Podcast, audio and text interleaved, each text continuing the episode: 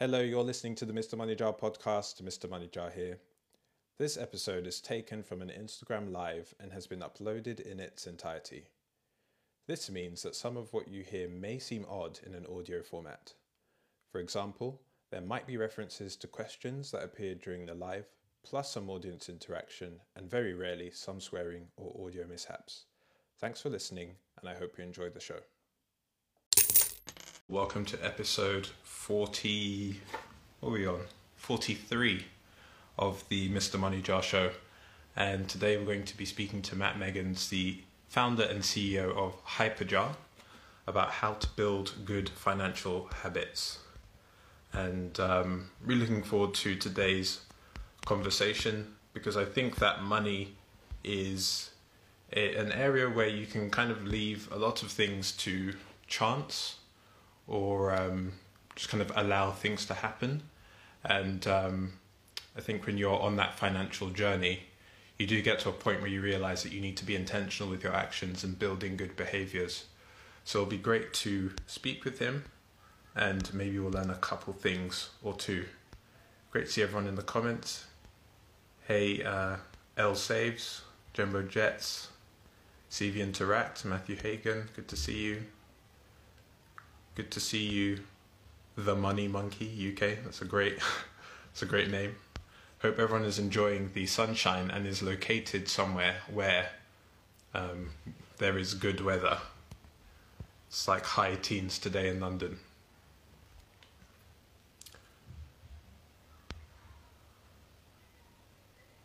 TB today has sent a request to be in your live. Apologies, um, we're, we're, waiting on uh, on Hyperjar.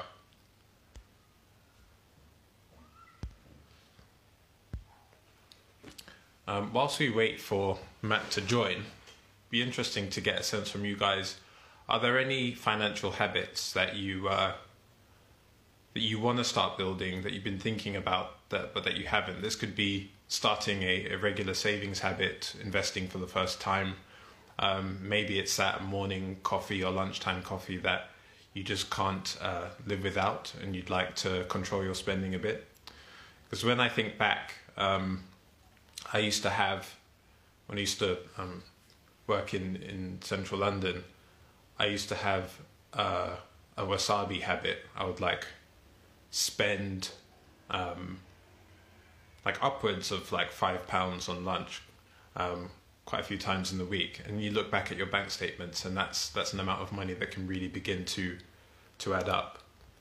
Dan Joe Whitaker, I need to start saving for a deposit on a house yeah, so that's something that's not just going to happen, right? You need to uh, you need to actually set aside the money and uh, and uh, be intentional about that. Let me see if I can add Hyperjar in.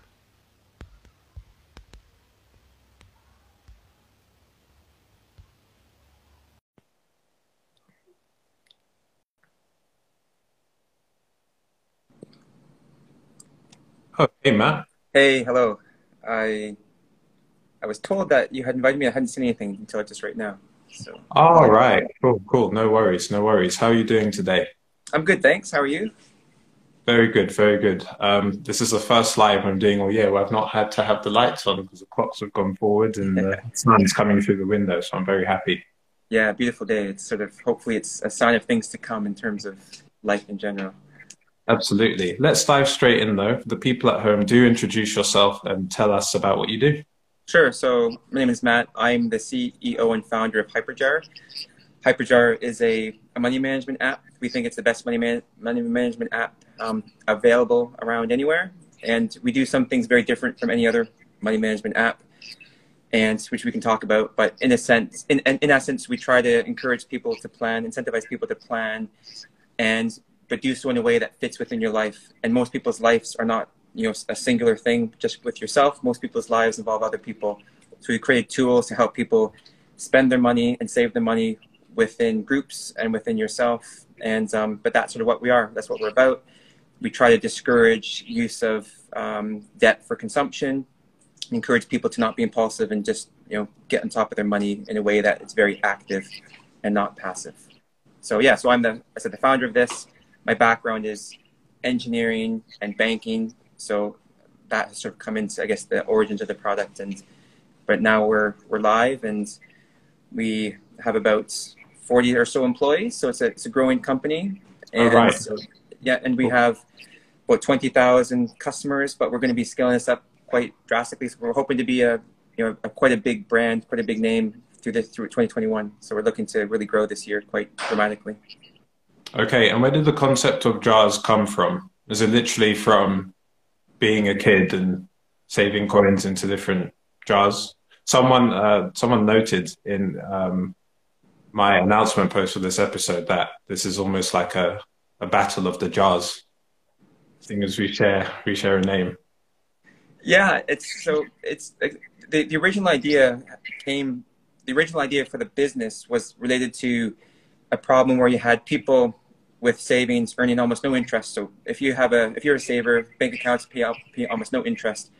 And on the flip side, you have companies like supermarkets who fund their business by paying their suppliers late, and those suppliers have to get money from the bank.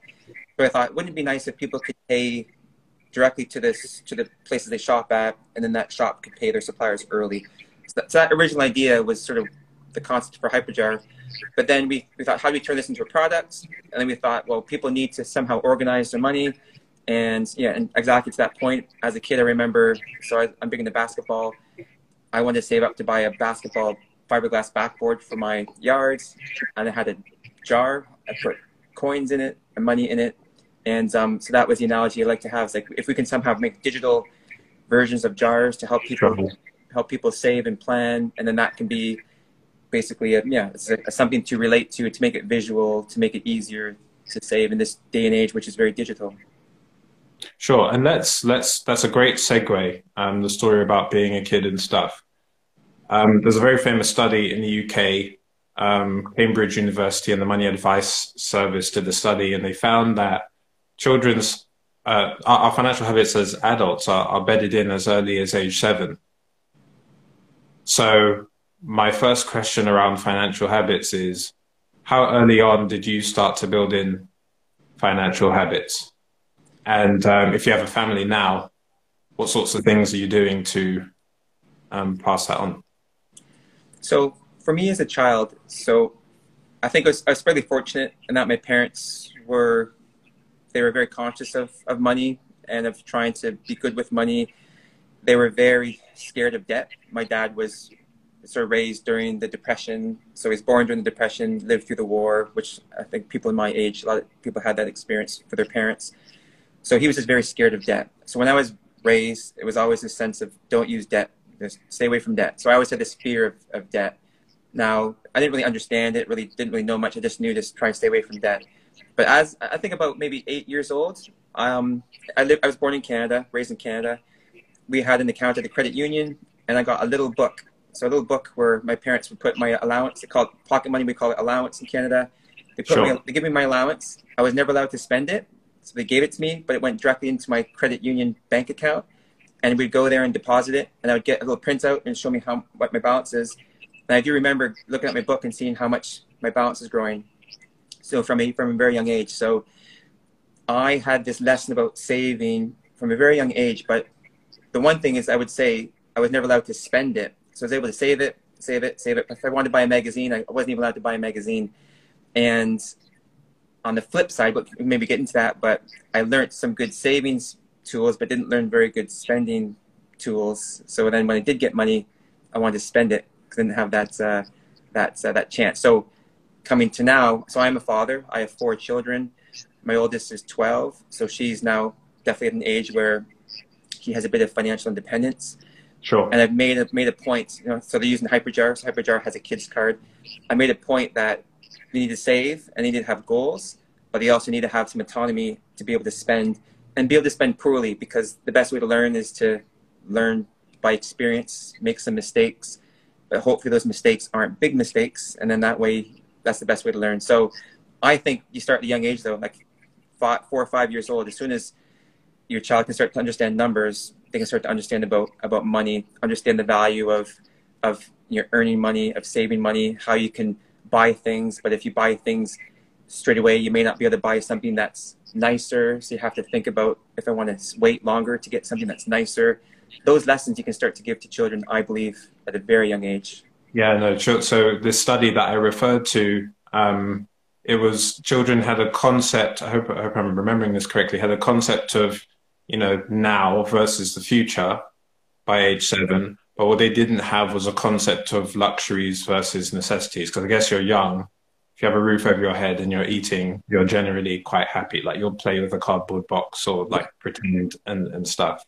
That's really cool. So just to dig into that a bit more then, um, my memories of growing up as a child and developing financial habits early on revolved around the physical use of money, playing games like Monopoly, which never ended, by the way. Someone always flipped the table or something. um, do you think that um, building financial habits for for the next generation is a digital um, first activity? Are we just sort of moving away from cash, and actually in the future it's about knowing how to move stuff on screens, on apps using computer software? I'd be quite interested to know. Yeah, I believe that that trend is it's happening. It's happening aggressively. It's because of COVID. It's happening even faster than it was a year ago. So I think it's a bit unfortunate, but I do think everything is moving almost purely digital. Now, um, that said, I do, I think there's obviously a lot, lot it's very, it's much easier for a child to understand physical things. So if you see physical money, it's much easier for them to understand that. This whole digital world with numbers, it's it's very abstract and it's very difficult. So for me, for my children, obviously money, physical money still exists. So I definitely make a point to give them at certain points physical money to show them how the different money works and how it adds up. And when you spend it, some of it goes away, so it feels more painful when that money disappears. Which is by by the way a problem for society because when it's everything's contactless and digital, it's less you know, it doesn't feel as painful when you spend it. Whereas if you had a hundred pound note and you spend you it, physically give it over, yeah, yeah, it hurts a bit more, right? Because you got to give that hundred pound note, and now it's going to be you know, smaller. So one thing that Hyperjar is doing, so we have a kids app coming soon. We are going to provide a, a, a almost like a, a visual description of physical money. So if you have, if you're a child and you have 25 pounds, it would show a 20 pound note and a five pound note. And that way, when you spend it, again, that note disappears. So like, like digital assets, that disappears. So, so I do believe it is going digital. I do believe we're going to have it's going to be a bit of a challenge to try and teach children about finances um, so they can understand it. But obviously, once you get to a certain age, you know, people can learn anything. But at that early age, you have to still use whether it's games like Monopoly or whether it's toys. I think that will always be around, and I hope that always is always is something. You never know how trends change and everything becomes totally digital.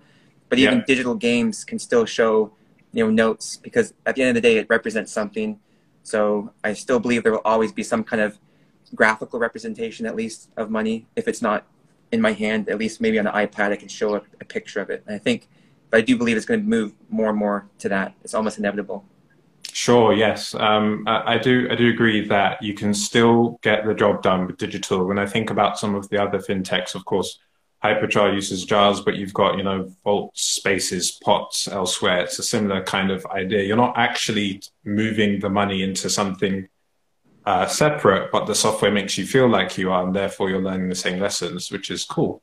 Let me just uh, dip into the comments quickly to see what people are saying. Uh, so Jumbo Jet says, uh, "Hi, Mr. Money Jar. You know about getting a second mortgage and renting a property out? So, Gemma, that isn't the topic for today's live, but either drop me a DM or have a look out for future episodes. We'll be covering property, I promise. Um, Miss Personal Finance says, reduce, stop, little spends like getting a chocolate, all adds up. Definitely. Had um, quite an expensive lunch buying habit earlier on, and I also had a very expensive Uber habit as well, which I've now replaced with Santander cycles. Um, Matt, Matthew J. Hagan, when are you going to get that verified tick? Soon come, Matthew, soon come. Um, just scrolling through. Scrolling, scrolling, scrolling. Um, TB Today says, I think that's a really good point, teaching kids to spend as well as save. Um, just coming back to when you're talking about what you do with your kids, Matt. And never taught in schools. It's essential to teach the right balance. Absolutely, completely agree. Um, cool. So moving on the conversation then, Matt. What three financial habits do you have that you can't live without? And that can be as broad or as specific as you like. Um, so say three habits. So one is I try to be very active with my saving, with my plan. So uh, what I mean with that is I try to actually have a strong sense of what I want to do with my with my savings, with my goals, and almost weekly assess it versus weekly. Yeah, so because here's another point. So to me, with savings, say people often confuse savings for like a long term goal, whether it's say retirement, and that's like there's gonna be one flow. Eventually, I'm gonna spend it at retirement, or maybe for something like a house. So again, many many years to get down payment for a house. Um, the philosophy at Hyperjar is saving should be a very dynamic activity. You can save for almost anything, right? You're saving for your grocery, your grocery, your weekly grocery budget. So I view savings as a constant dynamic activity amongst the whole spectrum, from short term to long term. And by having right. that attitude, having that mindset, you're always just conscious of it. And then by having that mindset, you try not to be impulsive and you try to make sure that there's some element of planning. So, um, so yeah, so that's maybe a couple of concepts in there, but very active and view savings as a spectrum from short term to long term. And that way, I said that, that becomes weekly then. I'm not assessing my, you know, my retirement things weekly necessarily, but I am assessing my, you know, my groceries. I'm looking at what I spent and what my wife spent. And um, so, yeah, so it's, so it's that, that spectrum. The second thing is, it's one thing that I think is very important is saving is it's almost inevitably social. So for me, I'm married, I have children, and it's impossible for me to save or be on top of my saving if my wife isn't. And that was always been a struggle for me. And one reason why we created some features in Hyperjar was to solve a problem that I had, whereas trying to get me and my wife in sync with our savings goals. And so we have this concept called share jars, which we can both create a jar that we can both put money into and both spend from. And I can see when she spends from it, but I can do a specific jar, like just for groceries or just for going out or you know, there's different topics. It's not like a joint account where it's everything because again, it becomes this big mash of, of transactions. By having sure. very specific goals with my wife, we can actually now get a handle of how much are we spending on groceries, and when I spend versus when she spends, how do we compare? And it's very easy to make that kind of assessment, and that then allows us to actually achieve our goals because we're now in sync. Um, and see, a third one is it's um, it's I like to visualize. So for me, when I do have my goals, and that's what the whole concept of the jar is, like to sort of visualize and see it somehow. So if I if it's too abstract, then it's sort of harder for me to try to reach that. So whether I visualize it, whether it's saving up for something and have like a picture of it, or have some kind of sense of it, or whether it's simple as you know, you know, you could have your spreadsheet when you sort of see your your columns laid out again a bit more visual or again, obviously with our system, you have the jars, like like, like pots or vaults, but try to visualize it because then that way it's always something that I always see, and it's also not intimidating. It's something that I almost confront daily. Try not to make it something I don't. I'm afraid to not afraid to look at it. If I'm if I don't like it, I got to confront it because if I don't confront it, I'm not gonna get on top of it. So that visualization makes sort of makes me face the music, so to speak, and hopefully I then encouraged to stay on top of things and not have a you know a bad day or a bad week or if I do Can get back on track. Yeah, and of course you do and become what you think about most of the time. So having that visual reminder there uh, most definitely helps. Last week I read um, Everything is Figureoutable by Marie Forleo, and there was a stat in there that said that if you write your goals down, it makes you it was 42% more likely to achieve them. Mm. Um, I don't know where that um, specific percentage comes from off the top of my head, but you would imagine that visualizing something helps to bring it into reality um, more so than, than not because of the uh, intentionality aspect I was speaking about at the start of the episode. So um, those are your top three goals. How do you make them stick though? Because there might be people watching this, listening to this who go, you know, I want to start a monthly savings habit or I want to start a budget. I have the spreadsheet I have the app, I check it once, and then I just never check it again. You know, I just either don't feel motivated to or I forget. So how do you make your habits stick? Yeah, no, it's a, it's a, a very important question, and it's a it's a it's a struggle for most people. Um, and the thing is, I like to I like to use analogies from the fitness world. So I'm into fitness, and there's a lot of great techniques and lessons from the fitness world that the financial world I think needs to to learn from. Um, but one of them is you know, the, again similar to that concept you made, but there's a certain amount of time. For example, if you're working out or creating a new habit, where you have to stick with it to have it, you know, maintain. And for fitness, for example, those first few weeks, if you're trying to do something, you may not see the results. You might get discouraged. You might quit.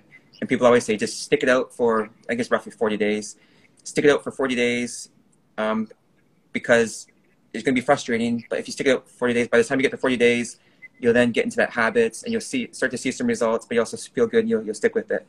So I think finance is a, a similar thing where you have to come up with some kind of initial target, but it can't be too big. It can't be, oh yeah, I'm going to save up for this mortgage. I'm going to no, have no more debt and save up for this, depending on your situation, right? But it can't be this ambitious thing like the perfect goal because the odds of you hitting the perfect goal just like that are almost nil and you'll get discouraged and you'll quit.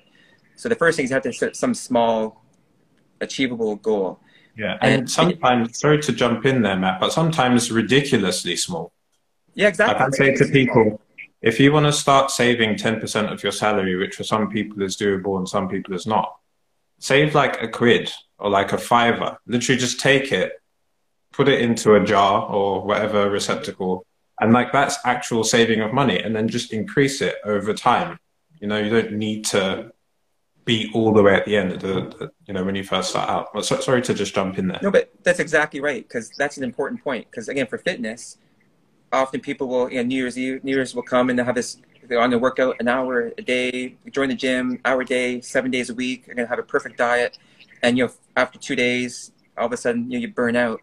Whereas if you could say, I'm going to try to walk for 10 minutes a day. It depends, again, it depends where you're starting that, but walk for 10 minutes a day, five minutes a day. But I'm going to do it every day. I'm going to walk every single day, no matter what. If it's 10 p.m., I'm going to walk for those 10 minutes. And that way, you actually can achieve it and get the sense yeah. of achievement. And then once you achieve that, you can increase it. So with money, exact same thing. As you said, it's have a really small achievable goal, but you have to start with something. But that's the whole point. Have one very simple small goal. And it could be as simple as I'm going to see what I spend on groceries every week and then and know it. So if someone asks me, I can say I spent this much on groceries. So I'm going to be on top of how much I spend. I'm just going to, for this month, I'm going to be on top of how much I spend so that if anyone asks me, like it was a quiz, I'd be the expert. I could tell how much I spent. So start with just knowing how much you spent. Um, that could, that that's a goal because once you know that, you start to say, oh, I didn't really realize I spent this much, and now I'm going to maybe try to spend less next month, for example. But you sort of set that initial goal, set a time frame. Should be about four to six weeks, but just commit yourself to sticking to that. But start with that one, that single one. And what you'll find is if you stick to that one, which you should be able to, you'll find that you want to add to it because you'll feel good and it'll feel there'd be some positive outcome from that. Because if it's something with finance, you're going to be, well, it could even be simple as if I want to buy something, I'm going to make myself wait 12 hours before I buy it. No matter sure. what, make me wait 12 hours, make six hours if you're normally impulsive. Again, and just sort of say that case, not, doesn't mean I can't have it, but I can wait whatever it is, six hours, 12 hours, 24 hours. And you can make that little rule. Doesn't mean I don't buy it. I'm just going to wait before I decide to buy it. And what you'll find is you'll maybe have less of an urge to buy it. And then when you won't buy it, and you'll be like, ah, you know what? I don't miss that. And I don't feel so bad. And again, you'll start to stick to it a bit more because you're getting some result. So, yes, very small goal, set a time frame, stick to it, and then the rest will start to happen. And yeah. that's when you have to start you know, following people like you to get more tips, and you start to get a bit addicted to the process. Yeah, yeah. And then you build the momentum and the virtuous cycle. Because the key thing with habits is habits are developed invisibly. And what you do when you start with this ridiculously small goal of walking five minutes a day, 10 minutes a day, saving five pounds in a month is you're teaching yourself that you can do stuff and you're reinforcing that behavior. If you were to go into your kitchen, for example, and swap, I don't know, the cereal drawer with the uh, plate straw, it's very possible that you go in the next day to um, get some cereal and go into the old drawer. But that's because you've invisibly been learning where that stuff is in your kitchen. It's not that you intentionally mm-hmm. uh, tried to do that. So getting up and walking for five minutes every day, you're actually teaching yourself to get up, put on your stuff, leave the house. And that's the important bit. Then you can scale it up to whatever uh, level you want to. I'm just going to dip into a few more of the comments people have been commenting as we've been talking. Mm-hmm. Um, so Finance Reboot says, Um, so true. Should have done that with my kids using cash. When they ask me for money, it magically appears in their account. Yeah. So finance reboot. Maybe the yeah the the takeaway is that you need to have some sort of visual element if you're dealing with uh, cashless or, or, online money. Uh, Never Taught in School says, I look at my finances twice a week since I got myself out of 34K of debt.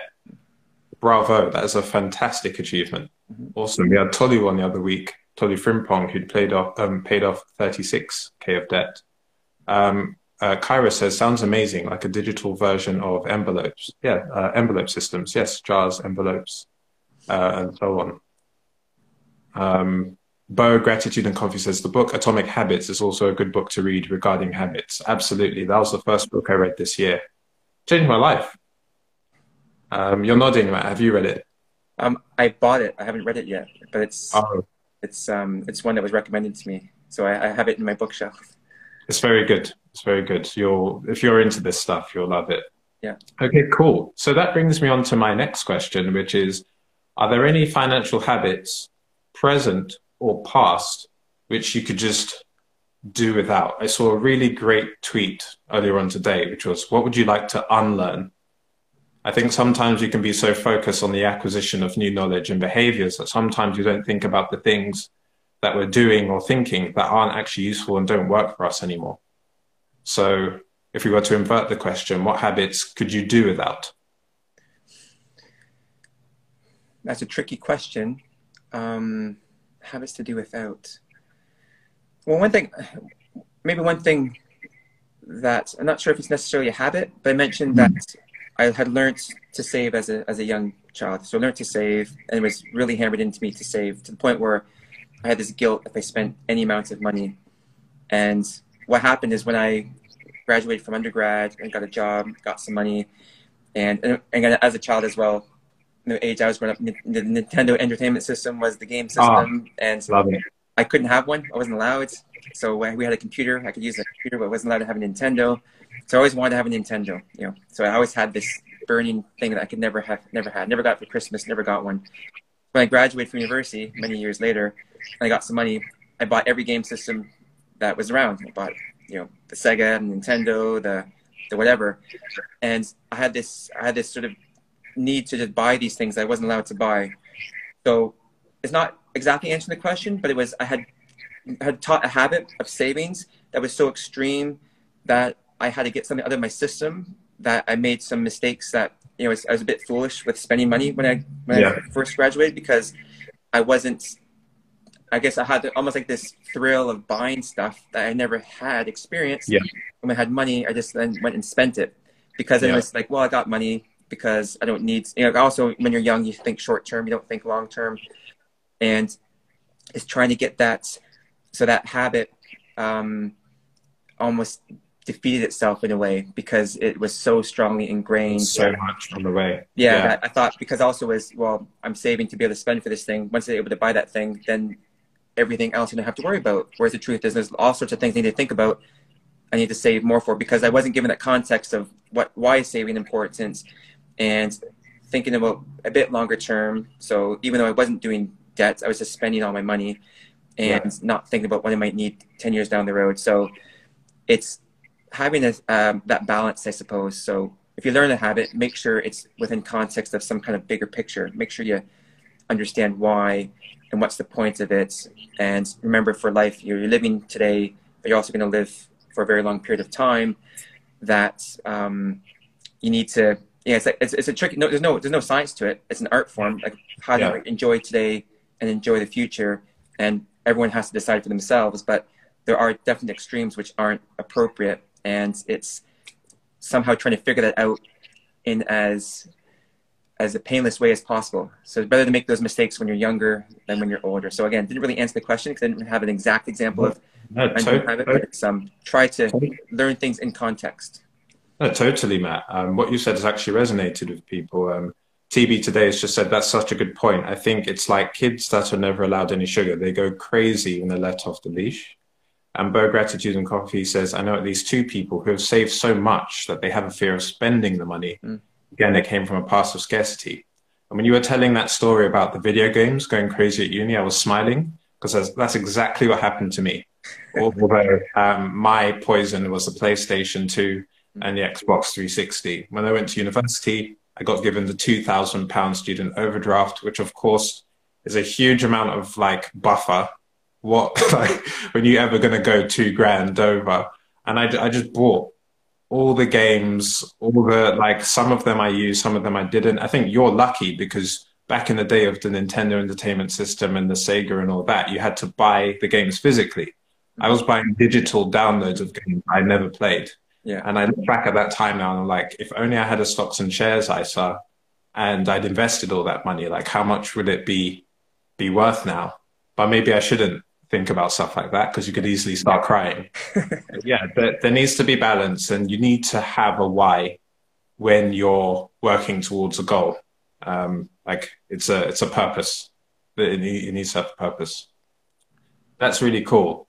Um, and then we focused a lot on um, kind of the short term, medium term habits, saving, spending. Any words to say about uh, the longer term um, habits? Uh, you know, investing, of course, being very important. Even paying off debt. Paying off debt can be quite a long term thing to do. So, any thoughts on that? Yeah. So, so investing investing is a very it's a very complicated world, and it's an intimidating world because whether it's um, big financial scandals or the gyrations of stock markets and just the, the complexity. And something that I, you know, I, I, have an MBA. I was an investment banker for a period, and there's so much that I'm wary of in the investment world that I don't understand it. Um, I'm nervous about it.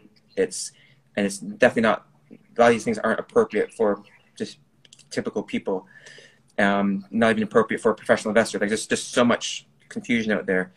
So my philosophy on investing, first of all, is first of all, it's, a, it's a, such an important concept as you mentioned.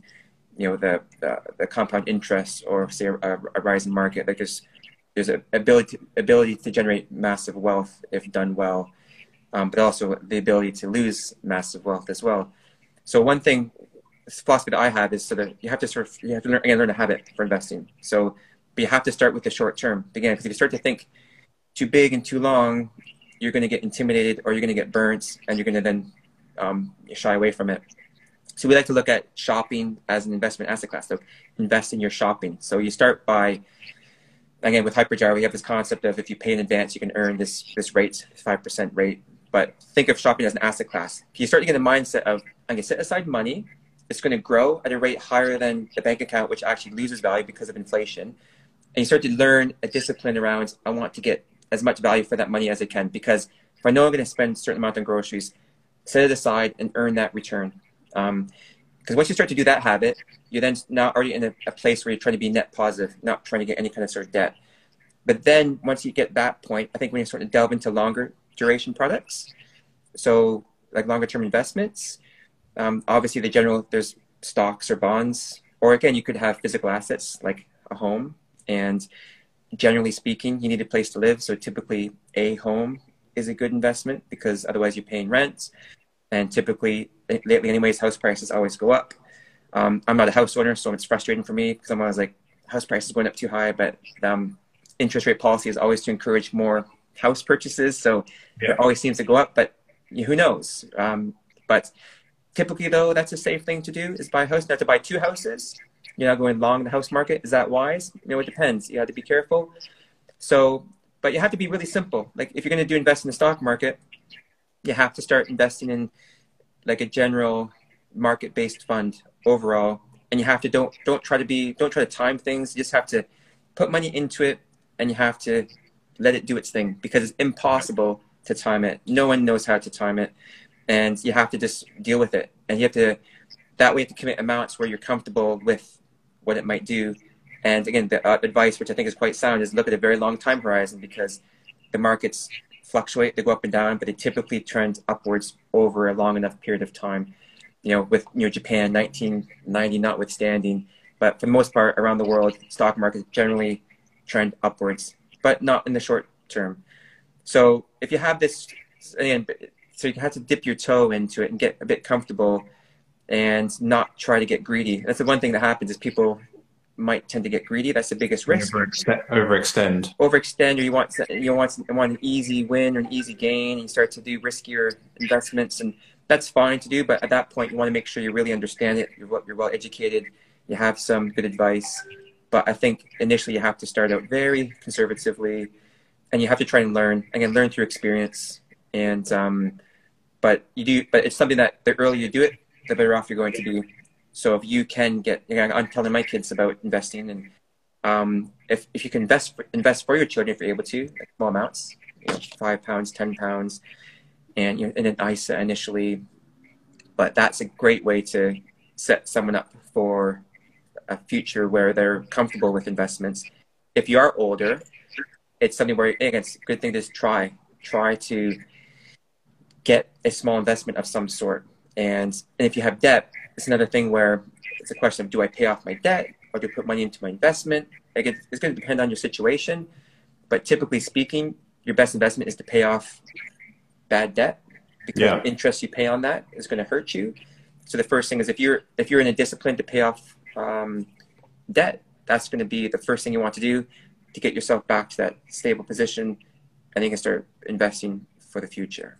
Yeah, um, and on that point, um, just to build upon what you said, Warren Buffett, who we quote often on this show, um, his views on credit cards are that like you should just pay them off as quickly as possible. Um, he says that paying off credit card debt is going to be better than any investing idea that he has. And um, some stats: the Money Charity's latest um, monthly newsletter they had a stat which said that the average credit card balance, if you only paid off the minimums, would take almost 25 years to pay off. So pay it off like as quickly yeah. as you possibly can is the lesson there. Yeah, and the interest you would pay on that would be many, many multiples of the actual amount you borrowed originally. Yeah. So it's it's and it's surprising. People don't realize how much interest. That's just all wasted money. That's all money that slipping through your fingers. Yep, yeah. Been investing absolutely.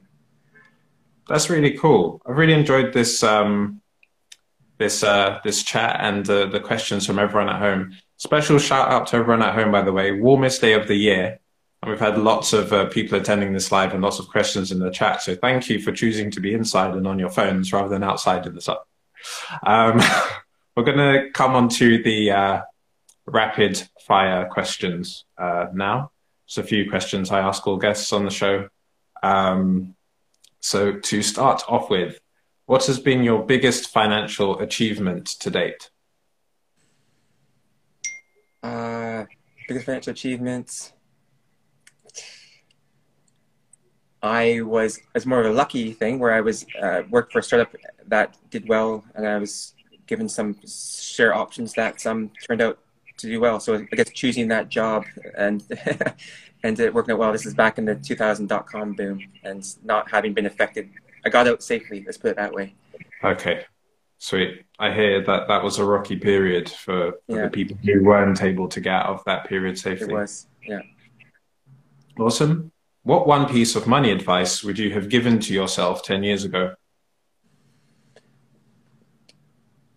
It would be, this is my personal thing, it would be don't be greedy in the stock markets. I did a foray once trading options, and I was up a massive amount, and in the end, I lost it all. So it was a very painful experience where I just saw this gains, and I just wanted more. And um, I said, don't be greedy.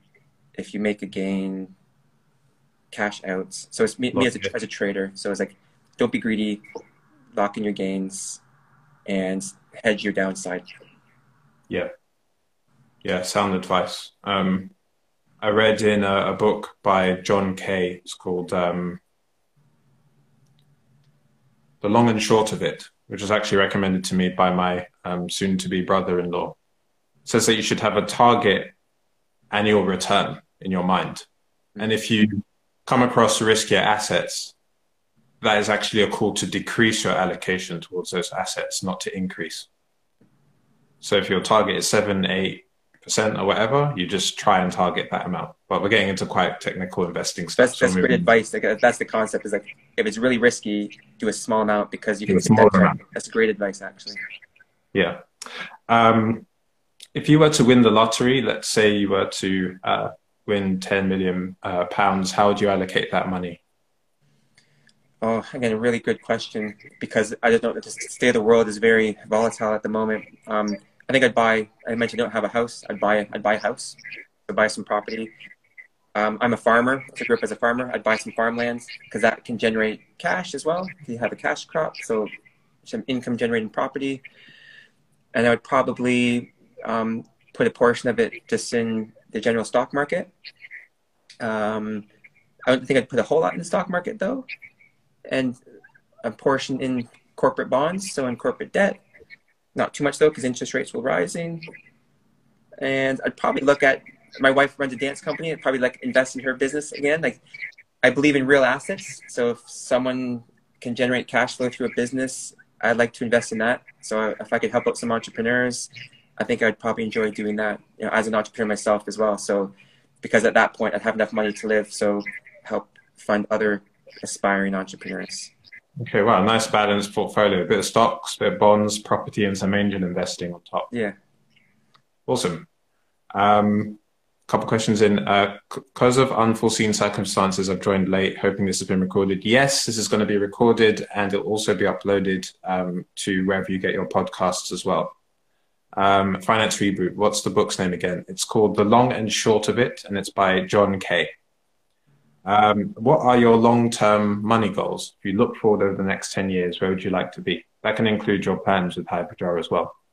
Yeah, so I want so I want Hyperjar to be successful. So I've almost invested fully into Hyperjar. So personally, so I almost needed to be successful at this point.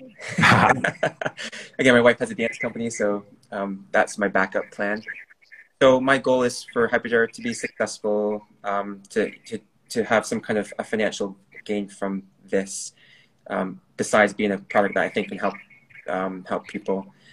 And I, you know, I'd like to be in a position where I can just comfortably buy a house, not have to worry about a mortgage. That would be my goal one day to be able to be in that position. And I'm pretty simple otherwise. You know, I'm not um, very materialistic. I just want to be able to. I have four kids, be able to enjoy time with the kids, so a bit of free time. So if I can have money to not be subject to the nine to five as much, that would be nice. Um, sure. And like I said, live more of a farm life again. I would enjoy that. So yeah, just having a bit more money to have a bit more freedom, I would say that would be my my main goal, so I can enjoy the family a bit more. That's cool, and I think it's really cool that you're a farmer. I think we could have had an entire hour conversation about that because um, there are a lot of wealthy individuals buying up farmland. I was um, watching a YouTube video about how Bill Gates is one of the biggest landowners in the states, and Richard Dyson, um, what one of, if not the wealthiest person in the UK, is buying up farmland as well. And I just find that very interesting, especially when you look at like the fact that the world's population is increasing, um, strain on uh, the strain that like our meat eating diet is placing on um, the planet as well. I think there's a lot of interesting things that will happen with regards to farming and food, but absolutely maybe another, maybe another day. Yeah. Um, and the final question is what does success mean to you? Um, to me, success is a sense of contentment that you would have from achieving your goals. So for me, I always I always have goals for myself, and my goals are. I've always been very much. I don't really care much what the crowd thinks. I've always been a bit of um, a almost rebellious thinker in a way, so to speak. So it's usually very internal. So I have internal goals, and if I achieve those goals, that's my success. And for me, like my priorities are so Hyperjar, which is a business idea that I have. So trying to make this vision come to reality, and then my family. So it's being able to not sacrifice my family for the business, and at the same time be able to pursue what to me is an exciting intellectual and business challenge. So that success is probably a combination of being able to do both those things and also um, stay active and healthy. Because if you if you're not for me um, health is such a such a gift. So if i can keep that that gift of health whilst um, enjoying family life and pursuing something that's intellectually stimulating that's you know success for me. So to me it's important to enjoy that journey because um, there's always there's always like some goal to aim for but make sure every day you enjoy it um, and honestly like so i feel I feel like I have success right now, even though I'm still trying to strive for things. I always have that sense of, um, I guess I'm at I'm at peace in many ways in that, in that way. I love it. I love it. That really resonates with me. Um, now I'm quite early on in my business as well. Um, I'm earning the least I've ever earned in my life um, through what I pay myself, but I'm really enjoying it. I get to have really cool conversations, connect with people, make content, and ultimately that's what life's about. And you just want to be able to build it to a point where you can sustain your lifestyle. Absolutely. So uh, I wish you all the best in that. And likewise. Um, that brings us to the end of today's uh, conversation. So, is there any any final remarks from you? Anything you want to plug? Anyone you want to shout out? Um, well, so I just want everyone to know that Hyperjar is free, available to download on the App Store. We have a free kids card, and it's going to be a kids app. We think it's going to be the greatest kids app in the country. And um, I'd love for people to check it out. And if anyone has comments, please let me know because we're rapidly building something that we want to serve the community. And um, otherwise, if my team is on, I just want to thank the team that's helping me at Hyperjar because it's a it is a team effort and we're all really into it. And um, and also just thank you for hosting me. It's really enjoyable chat and congratulations, you won that recent awards. Um, oh, thank you. It's been fantastic. So I think if you keep doing what you're doing, um, you will have that success. And it's uh, important to just, um, as you say, keep building because success happens over time. It's not overnight. Sure thing. Thank you so much, Mat. Thank you, Mat, for joining us. Thank you for sponsoring an episode of the show. Um, it's very kind of you guys. Thank you, everyone at home who tuned in, um, asked questions, added to the conversation. We'll be back at the same time. Actually, no, we have a midweek episode of the Mr. Money Jar show this week. So we'll be back on Wednesday. Um, if you if you arrived halfway through this episode, it'll be saved to my grid and it'll also be saved as a podcast. That brings us to the end of the conversation. I hope everyone has a great rest of week. Take care. Excellent. Good night. Bye bye.